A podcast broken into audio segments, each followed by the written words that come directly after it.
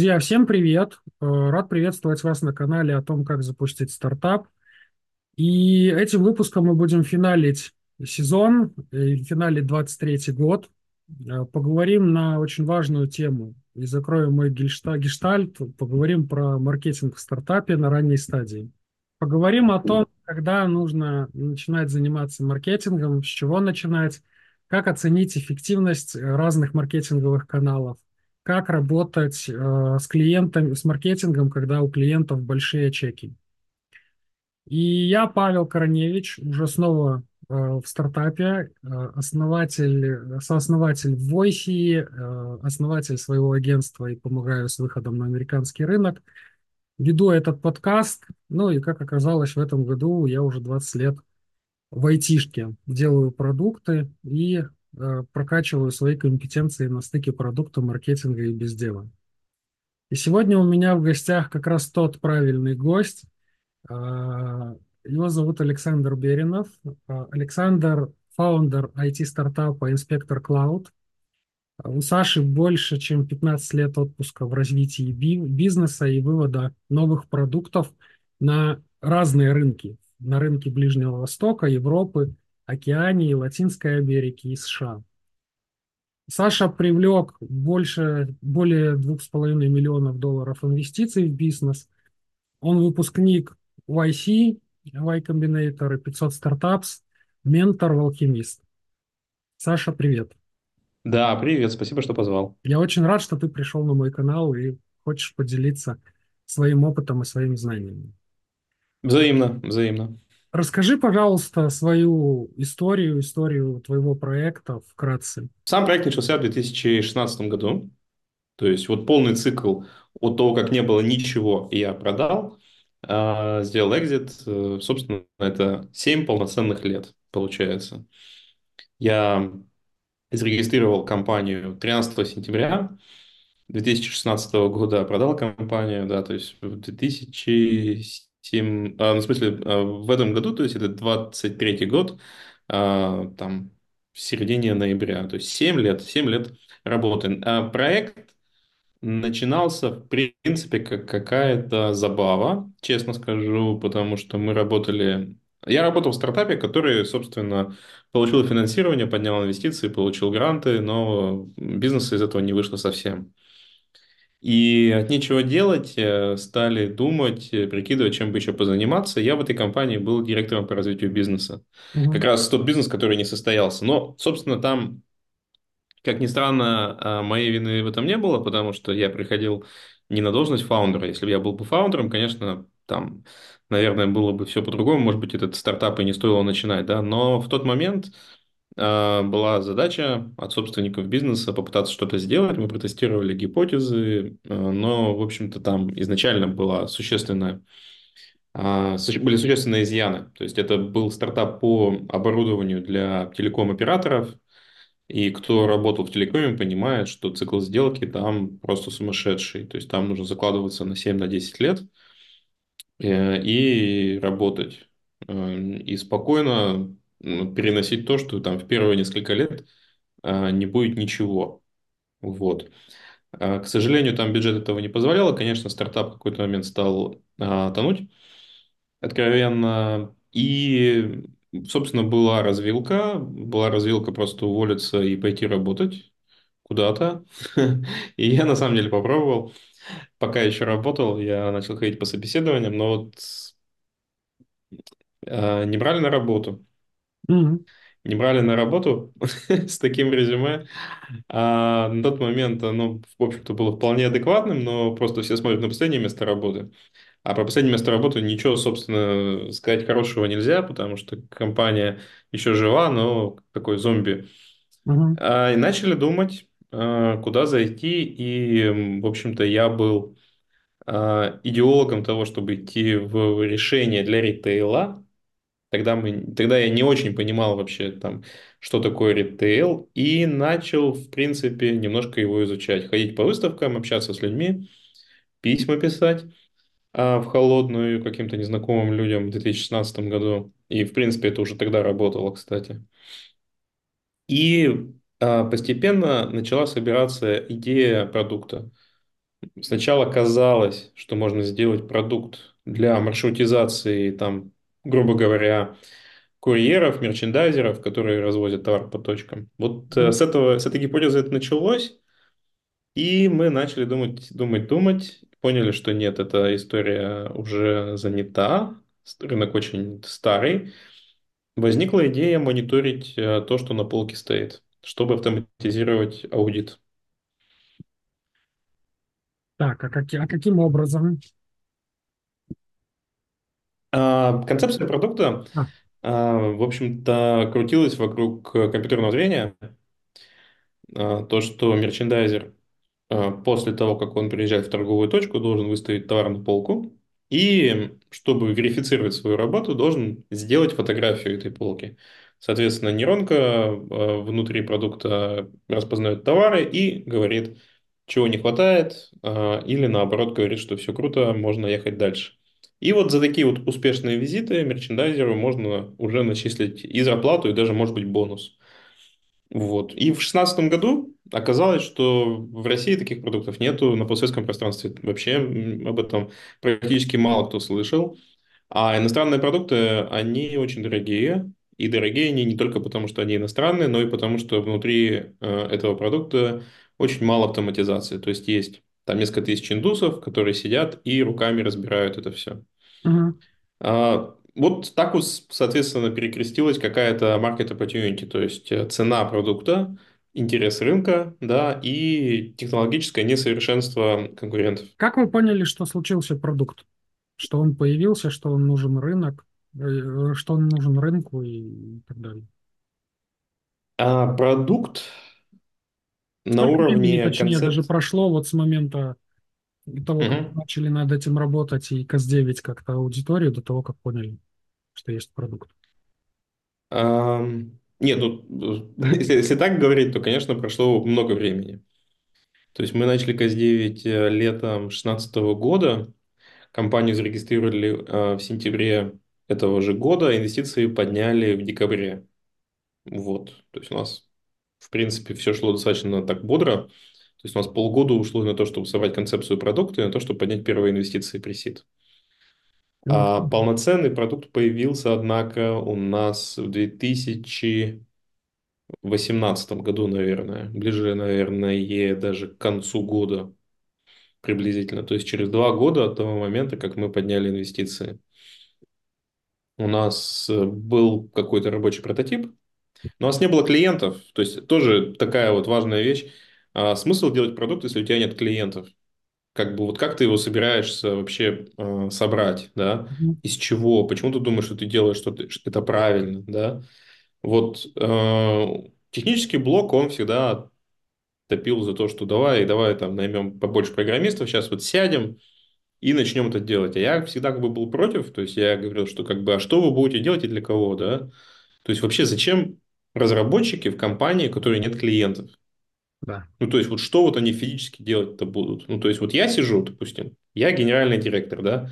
То есть у меня что? У меня фандрейзинг, продажи, коммуникации, маркетинг. Вот маркетинг. У меня просто даже не хватает пальцев на на одной руке, чтобы перечислить, что я, чем я занимаюсь, даже когда у меня нет клиентов. Да? А когда у, у разработчика нет клиентов, вот он что делает? Тем более, когда у Ничего. нет клиентов, чем ты занимаешься, и швец, и жнец, и так далее, и так далее. Да, да, да, да. Вот. И я э, очень сильно от этого удерживался, поэтому у нас всегда команда, вот по сравнению с конкурентами на такой же стадии, всегда была меньше. Где-то, наверное, почти даже на треть. На 25-30% всегда было меньше, потому что я всегда был против того, чтобы просто решать продуктовые задачи наймом. А, Вот. И на самом деле это, это, как бы давало какой обратный эффект? Нужно было меньше денег привлекать, меньше размываться, да, и, в принципе, оставаться такими достаточно поджарами с точки зрения орг-структуры. Вот. Мгм. Ну и вы топили за то, чтобы продавать продукт, а не пилить продукт, что как бы явилось одной из Да, успеха. в предыдущем стартапе было ровным счетом наоборот. То есть там было какое-то большое количество людей относительно того, что там бизнеса не было совсем, да. Эти люди, то есть там был а, отдел, который занимался разработкой софта. А был отдел, который занимался, там, условно говоря, сборкой оборудования, там, схем каких-то и так далее, вот этих базовых станций LTE-шных и так далее. Сейчас это кажется просто безумием. Ну, то есть, два отдела, в каждом отделе там какое-то количество людей, да, продаж нету. То есть, а, ну, так никто не делает. Ну, то есть, если у тебя нет продаж, сначала решаешь пр- проблему с продажами, да, потом решаешь проблему с тем, как ты будешь, в общем-то, выполнять свои обещания, да. Это одна из ключевых на самом деле мыслей. Но э, по поводу того, что так никто не делает, так делает большинство на самом деле. Поэтому проектов выживает не так уж и много. Ну, конечно, конечно. То есть, из тех, кто выживает, таких немного. Потому что, ну, жизнь не прощает такие а, рискованные шаги, да, потому что денег нету, у тебя, собственно, дырявое ведро, в которое не, не заливается вода, да, ты только на зарплату тратишь деньги. И вот в тот момент, соответственно, появилась концепция продукта, а, она появилась из разговоров с людьми. То есть а, я не знал тогда концепцию customer development, и я думал, что Customer Development– это развитие клиентов, в общем. То, И, я вообще не понимал, что это такое. success, да, то, то ты думал. Да, вот, вот, вот что-то где-то там. Я совсем не понимал этого, я это делал интуитивно, то есть я просто ходил... То есть вот был, была, допустим, выставка, где были производители товаров. А, Я просто покупал билет на эту выставку, шел и вот так вот по стендам проходил, разговаривал с людьми, спрашивал, какие у них там задачи, какие у них продукты программные сейчас используются, что есть. и так далее. И вот с каждым витком я как-то собирал информацию, я это впитывал. То есть я, э, ну, со мной общались, там на выставке это делать на самом деле нечего часто. То есть там только в первый день как-то шум гам, а остальные-то дни там люди скучают. И я вот пользовался этим моментом, я подходил, разговаривал, знакомился, говорил, что вот э, у меня стартап, а, Сейчас вот одну проблему разрабатываем. а, Хотим сделать маршрутизацию для мерчендайзеров. Мне говорят, о, это уже старое, все, вот мы только что купили продукт один. Я там записал название компании, пошел, загуглил, а что это за компания? Написал им письмо. И говорю, слушайте, вот интересно пообщаться, познакомиться. Там они мне ответили, что-то поговорили даже со мной. Потом думали делать биконы. Тогда это вообще была какая-то э, мания просто Да. делать карты а, с помощью биконов в торговых центрах, что ты вот идешь с сотовым телефоном, да, и у тебя а, приходят пуши, что вот зайди ко мне в магазин. Была почему-то абсолютная уверенность, что вот э, location-based, а, что ты не сможешь пройти по улице без того, что у тебя телефон там просто вот, а, дрожит постоянно, вибрирует. И пообщались с такой компанией, тоже там пришел какой-то парень, который сделал успешный проект в крупном торговом центре, выглядел он как-то совсем неуспешно, все у него было плохо. Стало понятно, что нет, в такую историю заходить не нужно. Мгм. И тут м, один из людей, э, и- ну это даже не клиент, это просто человек, то есть он сказал, что вот если бы у вас было распознавание товаров, то а, вы бы смогли, наверное, мне это продать. Вот. Я вообще об этом не слышал ни- ничего, то есть я записал, погуглил, нашел конкурентов международных, а, сделал презентацию, что у нас то же самое, а, только в рублях а, там и дешевле, и работает лучше. И начал эту презентацию рассылать просто холодную. Но а, я вот, в принципе, уже тогда был сторонником такого подхода, что если ты хочешь, чтобы твое письмо прочитали, нужно это письмо написать грамотно. То есть я не занимался какими-то супермассовыми рассылками, я сидел там, отправлял по 30 писем в день, не больше. Но а, я искал, кому писать, я под каждого писал какое-то индивидуальное письмо. Там, здравствуйте, видел, что вы выступали там на конференции с таким-то докладом повышения эффективности операций в ритейле. А вот, кстати, у нас продукт, который как раз повышает а, эффективность таких операций. Приходите там, или давайте я к вам приеду, расскажу, покажу. И с какого-то... И буквально, кстати, через два месяца я а, смог встретить с помощью таких писем а, ключевых партнеров, которые, с которыми я работал до самого конца. Вот, э, которые действительно помогли мне и с клиентами, и с пониманием рынка, и с э, каким-то стратегическим, стратегическим видением. Мгм. Просто каждый день э, 30 писем. 30, там 25, это так. Мы плавно перешли от стадии волка ноги, ноги кормят, да, к стадии к той, когда начинался уже какой-то осмысленный маркетинг, какие-то усилия на то, чтобы начинать продавать. Круто. Какие результаты это дало? А, ну, прежде всего, прежде всего, а, на ранней стадии действительно э, результаты могут показаться скромными, да, на первый взгляд. То есть, а, но если а, вот там ты, а, либо там ребята, кто будет слушать, они вспомнят такое ощущение, когда вот ты сидишь, у тебя вообще ничего нету, у тебя есть просто какая-то идея, а потом бамс, и через несколько недель тебе, у тебя есть четкое понимание того, что нужно, да, кому это нужно, сколько это может стоить, Мгм. И кто тебе поможет э, на самом деле это все продавать, да, так или иначе. То на самом деле это достаточно существенно, потому что была концепция на уровне того, что может быть заняться биконами, может быть заняться а, а, системами маршрутизации мерчендайзеров, может быть заняться там, не знаю, чем-то еще, а через э, там где-то три-четыре недели осмысленной работы вот именно по этой теме, по ритейлу, стало понятно, чем стоит именно внутри ритейла заниматься. Да? Еще через где-то 8 недель появились партнеры и появились пилотные проекты. Это шло очень быстро. То есть а, весной где-то приблизительно мы начали копать эту тему. Я начал рассылать письма, я начал ходить на выставки, а, начал звонить людям, даже в холодную, кстати. Кстати, очень хорошо работало. Начал писать а, там в соцсетях, что ребята, у кого есть э, там знакомые, кто работает в крупных FMCG компаниях. Мне тоже стали какие-то делать а, интро, несколько интро, э, и, и, и это дополнительно а, помогло провалидировать задачу. То есть там, я помню, меня познакомили с девушкой из компании, с крупной, сказала, «А у нас уже есть такой продукт. Вот, это иностранная компания, там у нас поставщик, подтвердила гипотезу. И получается, за лето мы сделали 4 пилотных проекта, вообще без всего. То есть э, с нуля просто зайдя в рынок, 4 Мгм. пилотных проекта, это еще, в- я вот сейчас вот понимаю, летом вообще ничего не продать же. То есть, ну все же в отпусках. И я помню, что у меня в августе должна была быть встреча уже с первым потенциальным инвестором, и у меня уже было что показать на, на слайде клиенты. То есть у меня уже были пилоты там даже. То есть у меня там было три пилотных, три или четыре пилотных проекта. И вот Вот. важный, важный момент, э, вопрос. э, А ты говоришь, что у вас там чуть-чуть ранее не было продукта вообще. Вот с чем вы пошли в пилоты? Потому что, ну, как бы мы понимаем, что ваш сегмент это такой кровавый enterprise. Большие ритейл-сети, скорее всего, если я правильно понимаю, да? И Да, то есть уже нужно идти с чем-то и что-то показывать. Что вы показывали?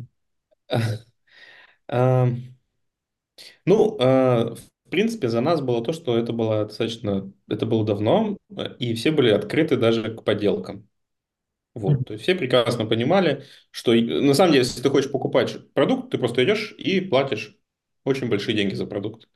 Те, кто мог себе позволить, так и делали. Но их было просто там подавляющее меньшинство.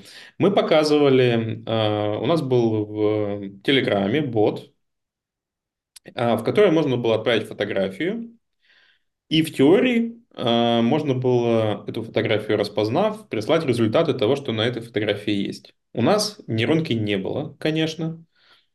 У нас был человек, там чаще всего это был я или кто-то другой, кто вручную считал результаты отправлял правильный ответ. Ну там 10 бутылок, 20 банок и так далее. Вот так проходили презентации. Я там звонил, говорил, что типа, ребят, все, я зашел в магазин. Сейчас буду фотографировать полку, пожалуйста, там, считайте.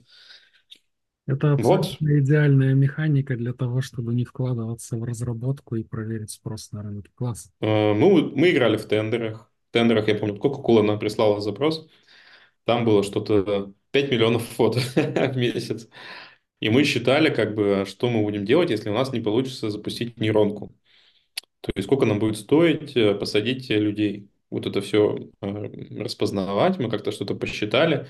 Я помню, подал результаты, потом, подум- потом испугался, подумал, господи, денег-то не хватит на это, на все. То есть, там 5 миллионов фотографий, это сколько в день?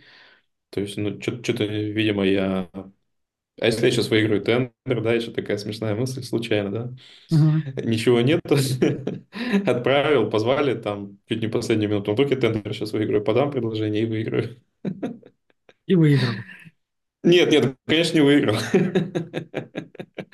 Просто там э, процедуры корпоративные нужно каждые два года, когда контракт заканчивается, всех опрашивать, вот, и таким образом э, и до меня дошла очередь. Следующие шаги. То есть, ну вот, вы сделали какой-то прототип, даже это не MVP, оно там не работало, ничего не, не, не происходило, оно просто передавало файл из рук в руки, по факту. А вы поняли, что в этом продукте есть деньги, вам готовы за это платить. Упаковка. Дальше. Что вы делали? Как сформулировали идею? Как упаковывали продукт? Что, что для этого делали? У нас пошли пилотные проекты, мы провалидировали действительно спрос. Э, Стало легче. Но клиентов все равно не было. То есть все эти пилоты, они ни во что не конвертировались. Мгм.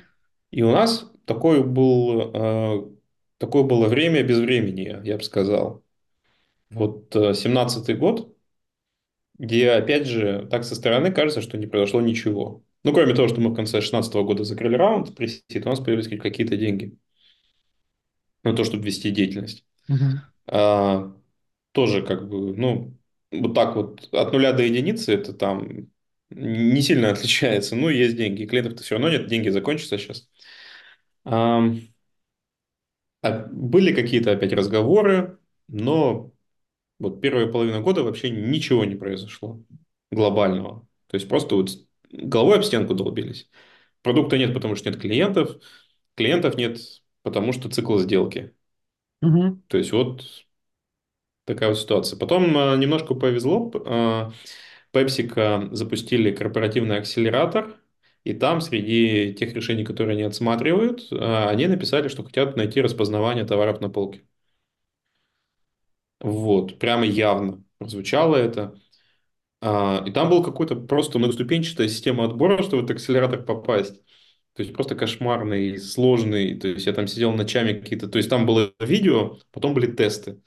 Ну, какой-то вот такой вот олдскульный прям вот э, способ отбора. Не то, что ты приходишь, пичешься там, Мгм. все там, ты нравишься, и тебя берут. Нет, тут нужно было какие-то тесты, видео, там что-то еще. Чуть ли не эссе писать каждый там это два дня.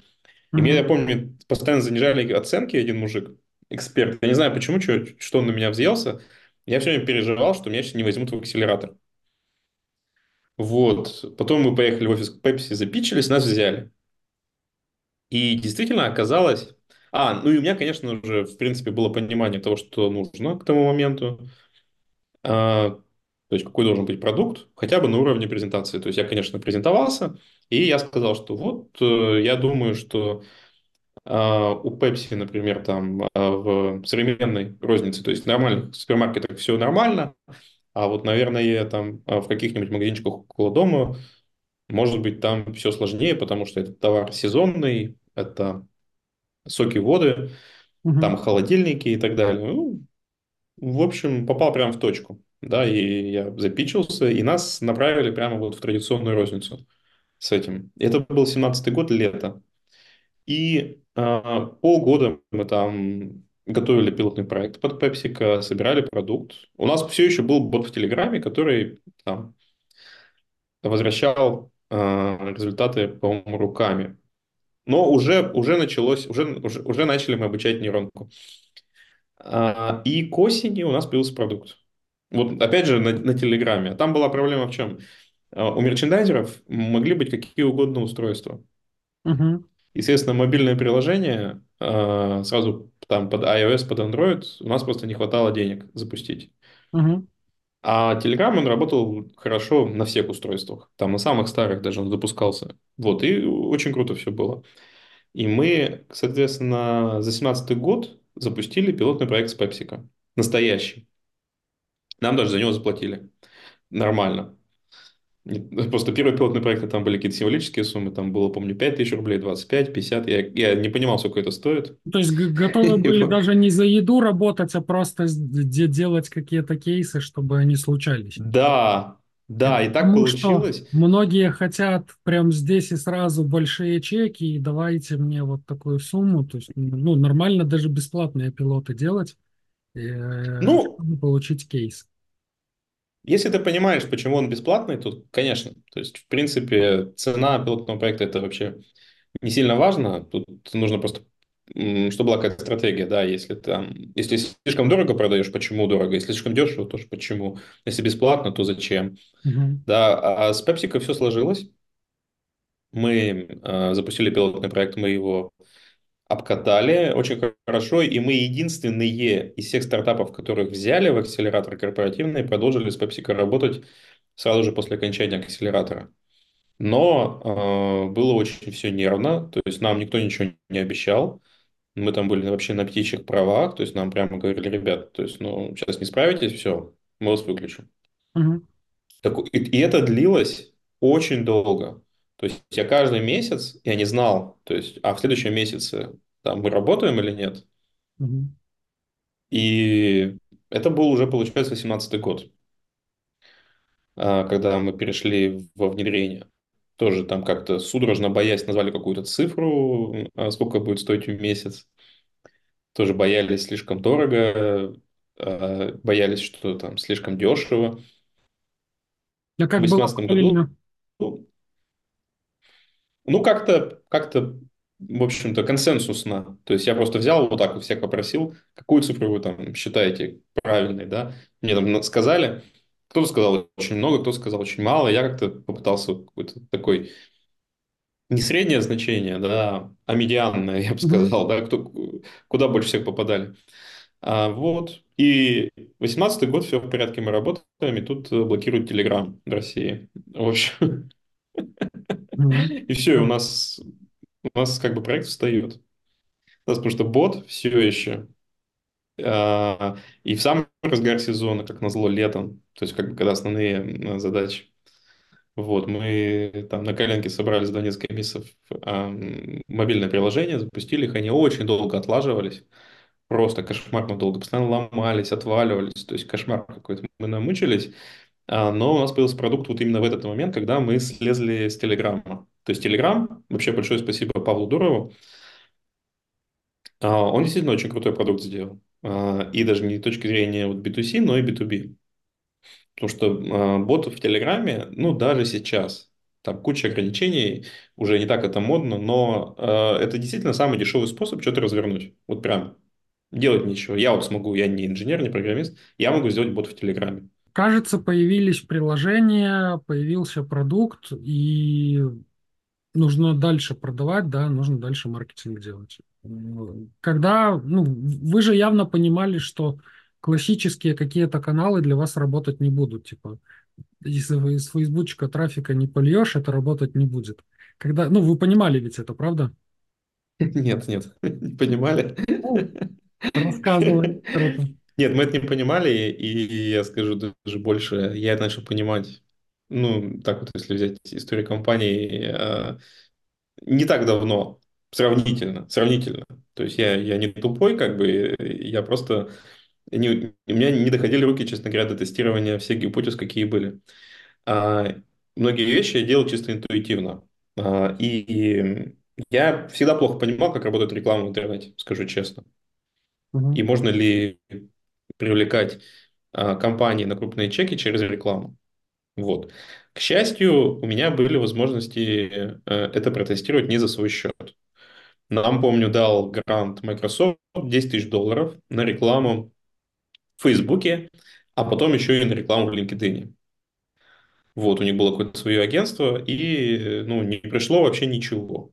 То есть просто по нулям. И вот од- одно за одним я, в принципе, посмотрел, как бы, ну, наверное, там ребята не глупые, знают, как настраивать рекламу. А, и мы получили там что-то 20 каких-то а, неквалифицированных маркетинговых лидов, абсолютно дохлых. И я уже за свой счет даже не стал экспериментировать потом. То есть я еще сделал один заход, помню, на Яндекс Директ с, ком- с командой с одной. А, там тоже как бы ничего не случилось. И все, я полностью забил на это. То есть я понял, что это не для нас.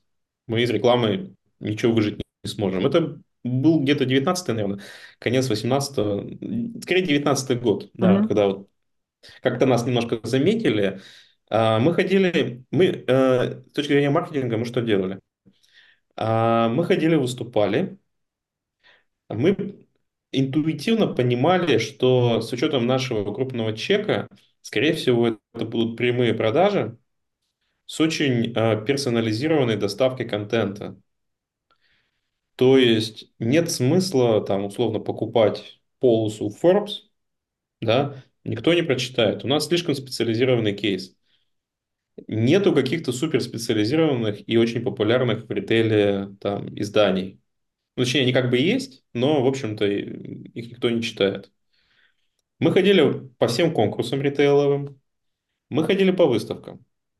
Вот, то есть выставки мы проехали капитально. У нас был Нью-Йорк, Дубай, Мумбай, Париж а, из специализированных выставок.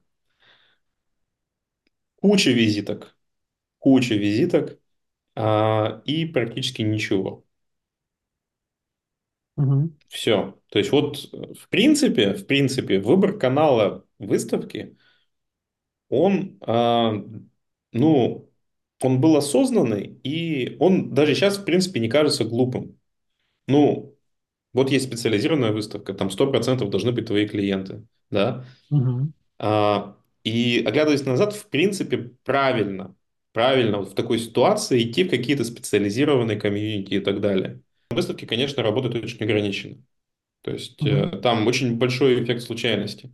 Ну, то есть, в принципе, вот в одной большой аудитории, там, где стоят стенды, могут быть действительно целевые а, люди. Они, скорее всего, там есть, но они просто могут не попасть к тебе на стенд, и ты никогда их не узнаешь.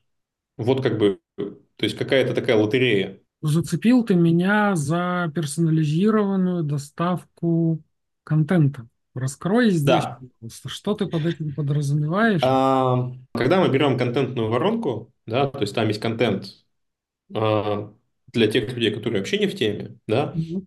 потом мы постепенно начинаем проваливаться, а, добавляя вот контент-детали и экспертности. И в конце концов мы как бы должны, по идее, побуждать человека сделать какой-то выбор в пользу нас, оставить телефон, ну, если это сайт или, или, или взаимодействие какое-то, да.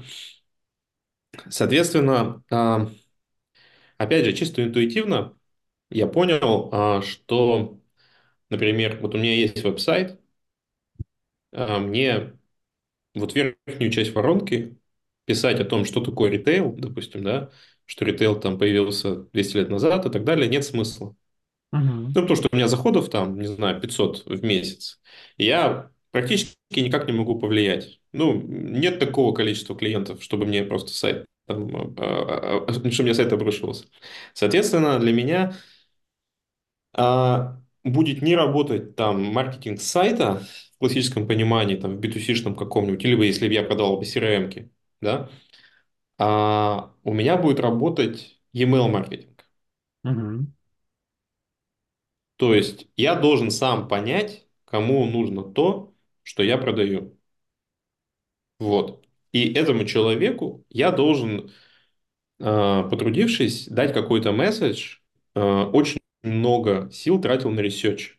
Мгм. То есть я искал таких людей, я искал компании, э, то есть, ну, просто ломал голову над тем, кому бы продать продукт. То есть, ну, нету входящего, то есть потока. То есть, вот особенностью таких специализированных программных продуктов, то, что inbound, входящие лиды, ну, практически нереально завести так, чтобы ты смог построить какой-то там э, план продаж. То есть, у тебя Просто только нет. Это исходящее. с трафика придут, это студенты какие-нибудь, которые гуглят, что такое ритейл или там около тематического. Да, Это да. не те люди, которые будут покупать однозначно. Единственное, что сработало с сайта, это я купил продукт, который говорит, из какой компании был посетитель. То есть вот он просто говорил, допустим, такая-то компания, такая-то страна. Ну и все, я, допустим, знал этого человека, кто может зайти из этой компании, из этой страны, я просто написал ему, как будто бы так случайно совпало. Мгм. Он зашел ко мне на сайт, а я на сайте ему написал. Вот это максимум, что я на самом деле мог выжить с сайта, ну плюс там какой-нибудь поп-ап, да, там, а, если кто-то хочет попереписываться. Ничего больше. И вот ты остаешься с ограниченным выбором инструментов, то есть, ну, реклама не работает, Выставки работают, но их очень мало. Там размещение в СМИ вообще не работают. Просто никак. То есть это просто деньги на ветер. Ни о чем. Входящего потока тоже нет. Есть только исходящий. Все. Соответственно, мы потестировали еще вебинары. Вебинары и мероприятия тоже. Нам все говорили, что вебинары и мероприятия очень круто работают. Я столько вебинаров сделал. И так мало от них было толку, к сожалению. Мне так жалко. А, ничего из этого не вышло. То есть просто ну, приходилось постоянно какие-то сумасшедшие интеллектуальные прикладывать усилия для того, чтобы давать контент. И в какой-то момент я стал понимать, что в принципе, ну, глупо делать то же самое и, и ждать какие-то другие результаты, нужно фокусироваться. И мы пошли в email маркетинг более профессионально просто. Угу. То есть мы начали э, выстраивать отдел продаж как раз э, с основным упором на email outreach. Вы поняли, какой канал для вас будет работать? Как это было устроено? У меня какое-то время работало агентство, которое мне назначало встречи. Я в этом вообще ничего не понимал. То есть у меня шли встречи, не было продаж. Угу. То есть, как бы, до этого была проблема, что не было э, особо новых продаж, но и встреч не было. А тут появились встречи, но продаж все равно не было. Вот. Я понял, что, в принципе, какую-то часть этой работы они делают правильно. Но где-то они не дорабатывают э, с профилями клиентов. На самом деле, их взял для двух вещей. Ну, то есть, я не знал, чего от них ожидать, но, по крайней мере, я подумал, что я попытаюсь научиться. Угу. Буду их расспрашивать как по поводу процессов, как у них все устроено, что вообще делают они, как они делают, какие продукты используют. Вот. И они у меня отработали где-то полгода приблизительно в таком режиме, даже, может быть, чуть больше. И в, тут, и в какой-то момент я просто подумал, ну, в принципе, я им плачу столько, что я могу нанять там сразу несколько человек, которые будут делать, в принципе, то же самое. Вот. Но, решив подстраховаться, я пошел другим путем. Я взял еще одно агентство, получше, и оно мне начало давать результаты. То есть у меня пошли прям хорошие встречи.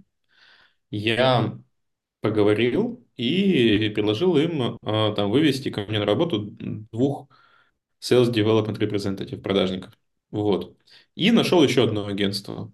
И сделал им такое же предложение. То есть, ну, в принципе, деньги нет, позволяли. Купил, купил по факту, арендовал сотрудников, правильно? Вот став сделал. А, нет, нет, нет. Я, я, я сначала их потестировал, а потом а, предложил им просто а, поработать HR на меня. То есть, чтобы они мне вывели двух... Там одни двоих должны были вывести, другие двоих. Вот, то есть всего там четыре человека должно было быть, такая пехота в продажах. Очень вот. крутой подход, ну, на самом деле. Э, они, конечно, не хотели продавать не только там найм, да, они хотели еще там сверху все продать, пришлось покупать это, конечно. Не все там было бесполезно, то есть они действительно покопались в моих кейсах, создали, сделали какой-то sales book, одни сделали, вторые сделали. Вот.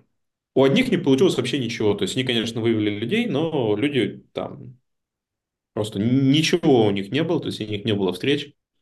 У других было получше. Они вывели тоже двух сотрудников, но у них пошли встречи. Я говорю, типа, ну, ребят, ну, работают все в, в одинаковых условиях, как бы вот уже тут есть встречи, там нету, давайте как-то. Но, в общем, то агентство, которое не справилось, оно просто тянуло, тянуло, тянуло, тянуло, и потом сказали, ой, а все, у нас закончилось время. Как бы и да, и еще нам кажется, что один парень наркоман, кого мы вывели Ага. на работу. Бывает. Вот, ну, соответственно, я там уволил ту часть, а одну часть оставил. И стал, собственно, у меня появилось два продажника. Я начал с ними работать. С этого момента могу сказать, что э, те мои такие, ну, давнишние знания по поводу персонализации и так далее, они дополнились как раз автоматизацией. То, чего мне не хватало с точки зрения, а, с точки зрения просто продуктов по автоматизации. Я их не знал, я просто писал просто через обычный интерфейс почты. Угу. И запустив вот такой вот компактный отдел продаж, недорогой, то есть я платил все равно меньше, чем я э, оплачивал на работу агентства, у меня пошли какие-то действительно движения с точки зрения коммерциализации. Угу. Именно на новых рынках, где меня никогда не было.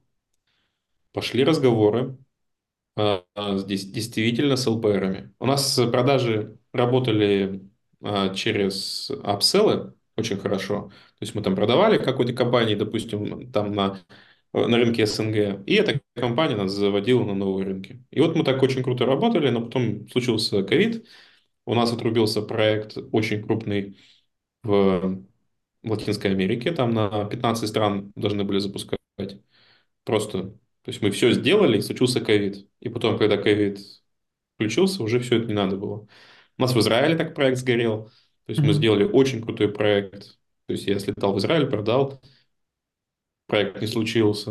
Э, В, в Эмиратах тоже а, один из наших якорных клиентов нас познакомил, мы сделали проект, но, в общем, а, начался ковид, ограничения, и все забили на все. И тоже не смогли потом это все дело вернуть. И, и в на Шри-Ланке тоже приблизительно в это же время. Тогда еще не было отдела продаж как такового, то есть продавал я, и продавал я через клиентов текущих. Мгм. И это, в принципе, нам давало хороший кратный рост каждый год.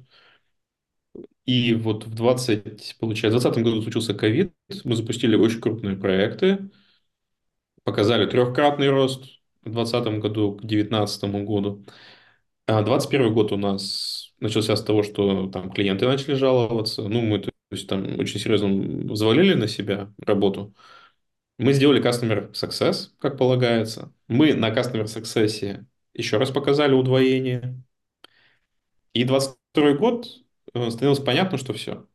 То есть вот та база, которая есть, все, она как бы не работает, и поэтому я пошел вот именно уже в агентство скорее-скорее, потому что я торопился, я понимал, что все, 22 год мы сейчас провалим просто.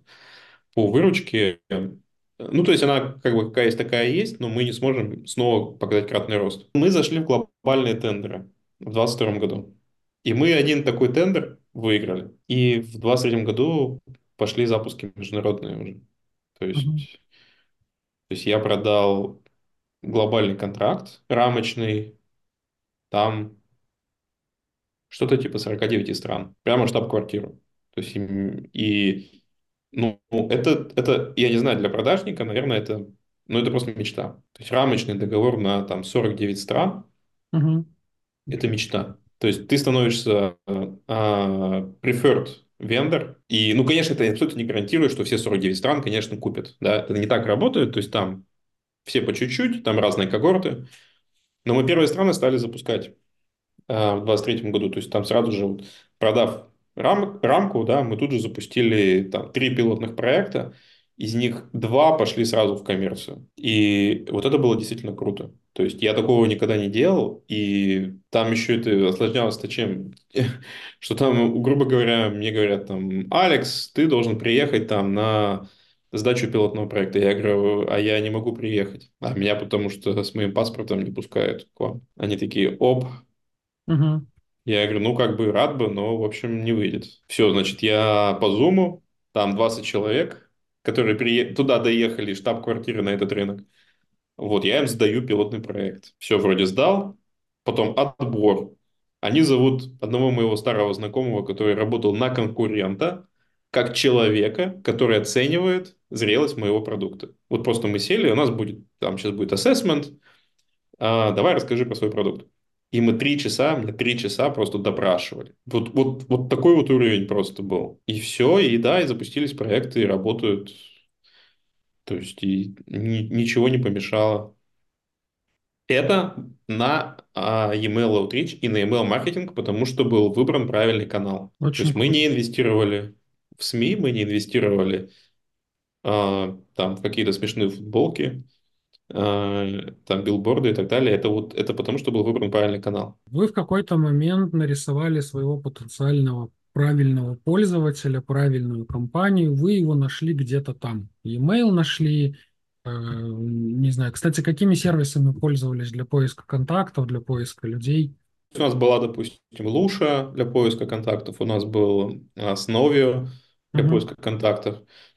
Э, Для рассылки там вообще просто их тьма, да, то есть там кто-то вот Пекером вот у меня любил пользоваться, О, кто-то любил Mixmax пользоваться, под, под Gmail нравилось, как работает. Вот, если ты считаешь, у тебя там относительно большой отдел продаж, то, конечно, там, ну, на инструменты тратить э, там полторы-две тысячи каждый месяц, это солидно. Что вы делали дальше? Как вот, вот история про доставку контента, что это значит в этом случае? Вы его нашли в LinkedIn, допустим. Особенность э, текущего состояния в том, что э, ящики у всех завалены, продраться сложно.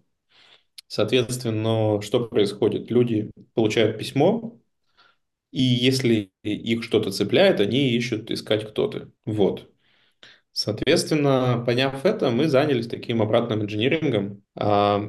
В принципе, работает очень хорошо LinkedIn, да, и я начал работать на LinkedIn с точки зрения контента. Сначала тоже я нанимал агентство, которое делает контент, потом а, меня просто перестало устраивать качество, я перешел к самостоятельному написанию контента.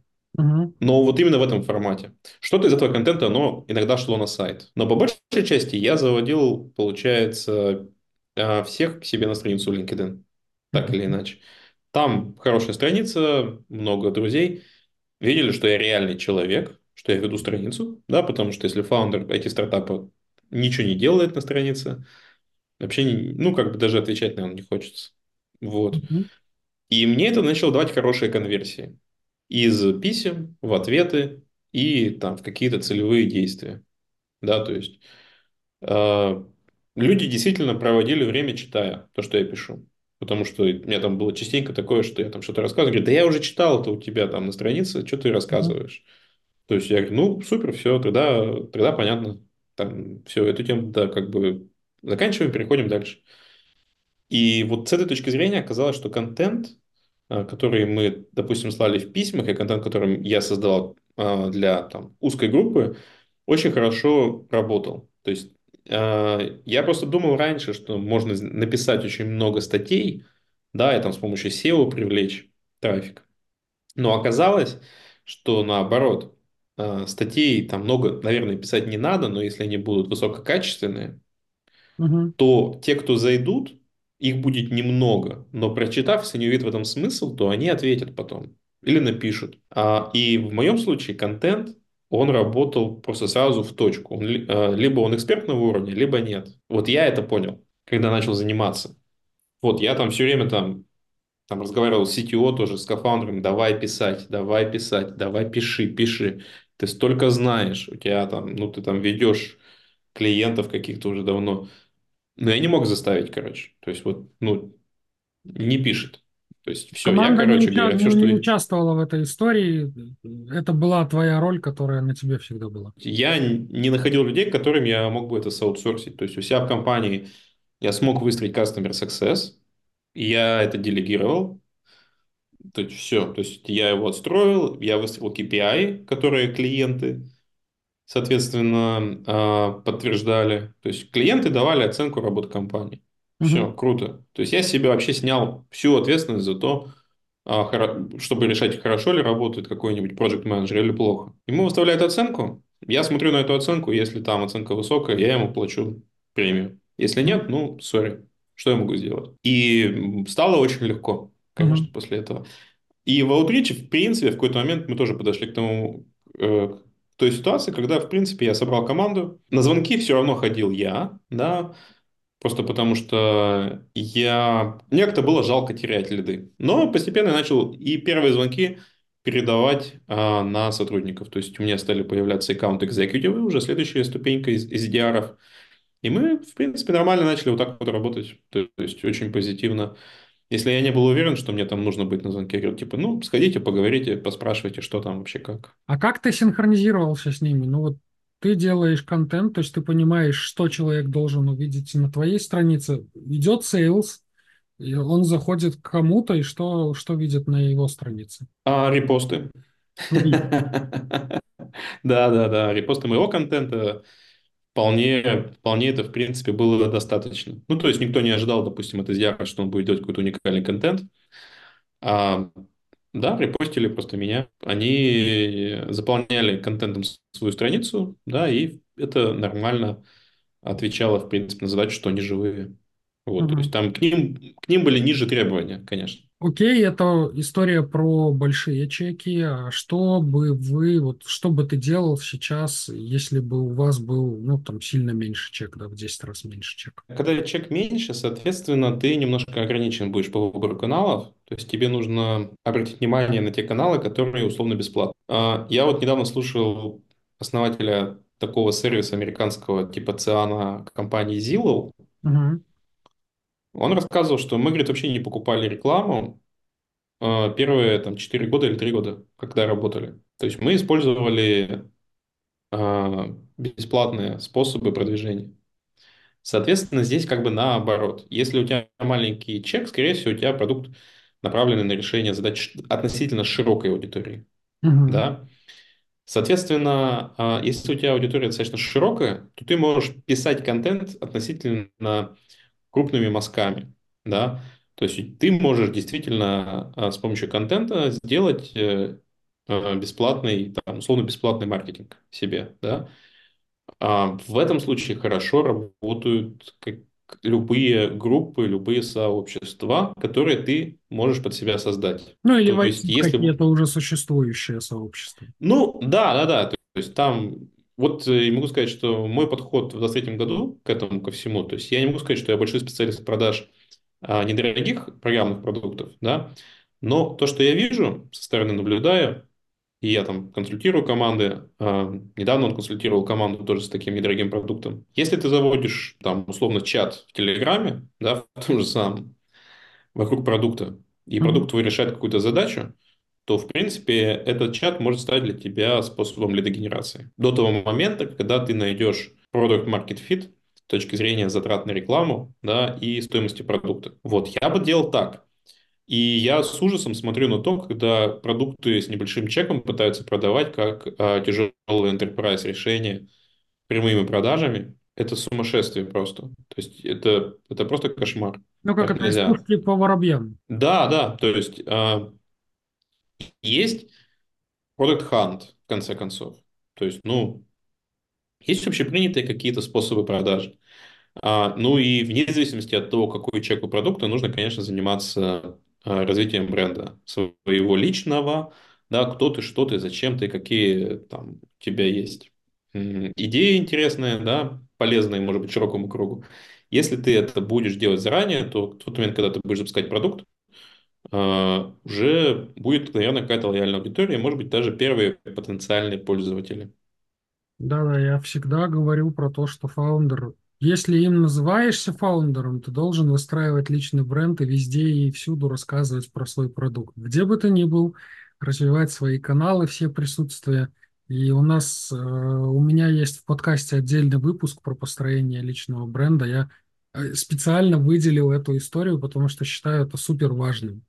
Потому что для фаундера личный бренд развитый– это ресурсы, контакты, деньги, нетворк, все что угодно, все, что тебе нужно. Рассказываешь, все у тебя получается. Молчишь, ну, сам виноват. Будем финалить. Расскажи историю, э, как ты выходил из проекта, как, как пришла мысль и покупатель проекта, как это случилось. На самом деле, э, просто я понял уже, что 7 лет– это уже большой такой срок, я уже на самом деле хотел бы позаниматься чем-то новым, при этом я хотел иметь э, какой-то такой важный для себя milestone, да, что я действительно продал там, бизнес, который я сам построил, до меня его не было. То есть э, название Inspector Cloud это я придумал. Мгм, Вот, потому что отражает суть продукта. То есть это облачное решение для там, мониторинга, да, для инспекции, можно сказать. мгм, А я написал просто пост на Фейсбуке, стали поступать предложения. И вот где-то в середине июня я написал пост, еще там нескольким людям написал, кому может быть интересно, начал получать предложения. А, и все, и в какой-то момент, э, грубо говоря, получился финал, да, по, предло- по предложениям. Я просто выбрал одно из них и все, и продал. То есть это было относительно недолго, то есть э, буквально Активная фаза это может быть месяц-полтора. Вот. И я на самом деле очень доволен, потому что вообще выход сам по себе, он а, очень сильно м, освобождает, да, потому что, конечно, а, хочется что-то сделать новое. Я не хотел бы быть там всю жизнь генеральным директором компании Inspector Cloud, например. А, Вот. Потом есть какие-то определенные ограничения. То есть этот рынок уже он сформировавшийся, он уже старый. Плюс э, там различного рода политика, она тоже свои ограничения. И мне, честно говоря, не очень хотелось и было интересно придумывать способы, как не бизнесом заниматься, а заниматься вот каким-то тушением пожаров, к которым ты не имеешь прямого отношения. Вот этого было совсем неинтересно. Поэтому я давно об этом задумывался. И карты сошлись. Да, да, да, все сошлось. Если я правильно понимаю, детали сделки ты раскрывать не можешь. Да, я не могу, у меня соглашение о неразглашении. Но мы все уже услышали, что сделка случилась, да, и что мечта фаундера, она реальна, она может реализоваться, просто нужно трудиться, слышать рынок и снова трудиться еще и еще. И все получается. Да, да, все так, все так. Саш, спасибо, что пришел и поделился своей успешной, крутой историей. Не успешный успех истории, а живой, настоящей а, историей не про везение, а про труд. Спасибо за твое время, за твои знания. Рад видеть тебя на нашем канале. Да, спасибо, спасибо, что позвал.